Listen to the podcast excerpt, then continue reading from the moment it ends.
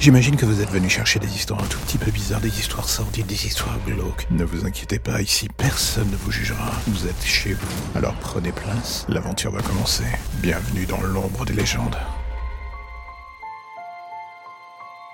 Ça va faire trois semaines que je suis sur ce site de rencontre. Trois semaines que j'échange des messages avec cette fille. Trois semaines que la température monte d'un côté comme de l'autre. Et enfin voilà le message que j'attendais. Celui qui tombe enfin. Une date, un lieu de rendez-vous. Si je regarde encore une fois l'historique de nos messages, que ce soit dans le texte ou les images, il n'y a plus trop de doute sur ce vers quoi on se dirige. Elle est à la fois sexy, ouverte. Elle a pas trop froid aux yeux, elle aime les nouvelles expériences. Et il y a ce je ne sais quoi en elle que je n'arrive pas bien à définir. Cette part de mystère qui m'intrigue. Trois semaines que j'attendais et demain je vais enfin la voir. Et surtout plus si affinité.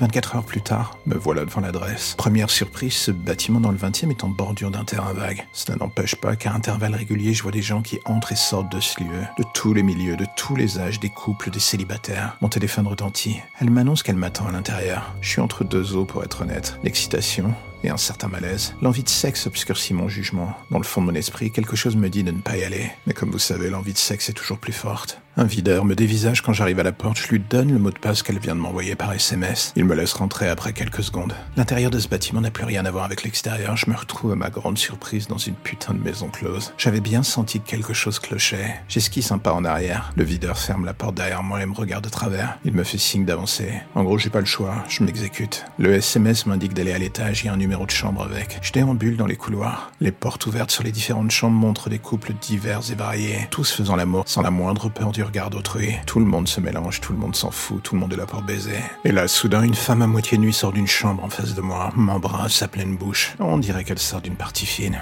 Ce n'est qu'en la voyant partir que je remarque un détail, cette longue cicatrice étrange dans son dos nu. Des scarifications. L'ambiance du building me déplaît de plus en plus. Le sexe règne à tous les niveaux, aussi bien dans les couloirs que dans mon esprit d'ailleurs. Plus je marche et plus j'ai l'impression de m'enfoncer dans un dédale de mes propres perversions. La vérité, c'est que je devrais fuir. Et pourtant, comme un con, je continue. J'arrive devant la chambre 221. La porte est entr'ouverte. J'entre. Et là, je la vois. Elle est là, sur le lit. Elle n'est pas seule. Une autre femme est en train de s'amuser avec elle. D'un geste, elle la repousse. Elle lui dit de partir. Elle se lève vers moi.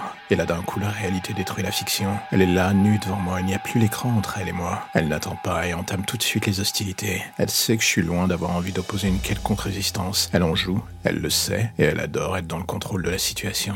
Et là, quelques secondes plus tard, nue sur le lit, je me pose même plus de questions. Elle est là. Je peux admirer chaque centimètre carré de son corps si parfait. Et j'avoue que la vue est imprenable. Et alors qu'elle accélère le rythme et que je fais mon possible pour retenir ce qui doit l'être, l'atmosphère en un instant finit par changer. Un reflet dans le fond de la pièce. Et là, je vois une caméra. Elle me filme depuis le début. Cette glace dans l'axe de nos ébats. Et si c'était une glace sans teint? Voilà les idées qui me passent par la tête. L'idée me transperce l'esprit même. Malheureusement, ça ne sera pas la seule chose. Sans que je comprenne d'où sort la lame, aussi qu'elle me plante à plusieurs reprises. J'esquive tant bien que mal les deux premiers coups, mais pas le dernier, avant de réussir à la faire chuter. Le dernier coup m'a transpercé le bas-ventre. Mon sang tapisse les draps, peine à me relever pour tenter de fuir. Nu, blessé et mal en point, je titube vers la porte. Et dans le reflet de la glace, je la vois qui se relève. Elle rigole. Et alors que je mets la main sur la poignée de la porte, je me rends compte que celle-ci est verrouillée. Je me retourne pour lui faire face. Et dans ses yeux, à ce moment-là, tout ce que je vois, c'est la satisfaction qu'un chasseur éprouve face à sa proie. Un visage d'ange, un corps de déesse, et surtout l'âme d'un monstre. J'étais tombé dans ses griffes, et surtout dans un piège. On dit toujours que les hommes pensent avec leur sexe plus qu'avec leur tête. Ce soir, j'en étais le plus bel exemple. La dernière chose que je vis fut son sourire malsain, avant que la lame me transperce la tête en remontant de la gorge vers le cerveau. Et puis d'un coup, plus rien. Quelques minutes plus tard, on frappa à la porte. La femme enjamba le cadavre et ouvrit. Deux colosses attendaient dans le couloir. En un instant, le corps fut emmené et la chambre passée au peigne fin. Le tout pour faire disparaître les traces de ce qui venait de se passer. Allongée sur le lit, la jeune femme prit une tablette. Elle regardait les données du stream. 10 000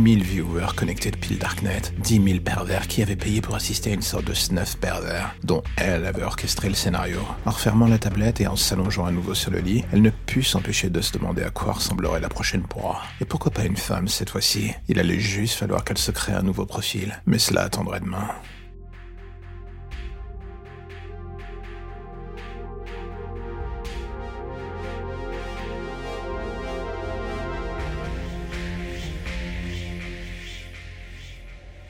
Et voilà, c'est la fin de l'épisode du jour. Si vous êtes du genre à soutenir le projet, eh bien, allez faire un tour dans le lien en début de description. Vous verrez que dans ce dernier se trouve l'intégralité des informations nécessaires pour aider le projet.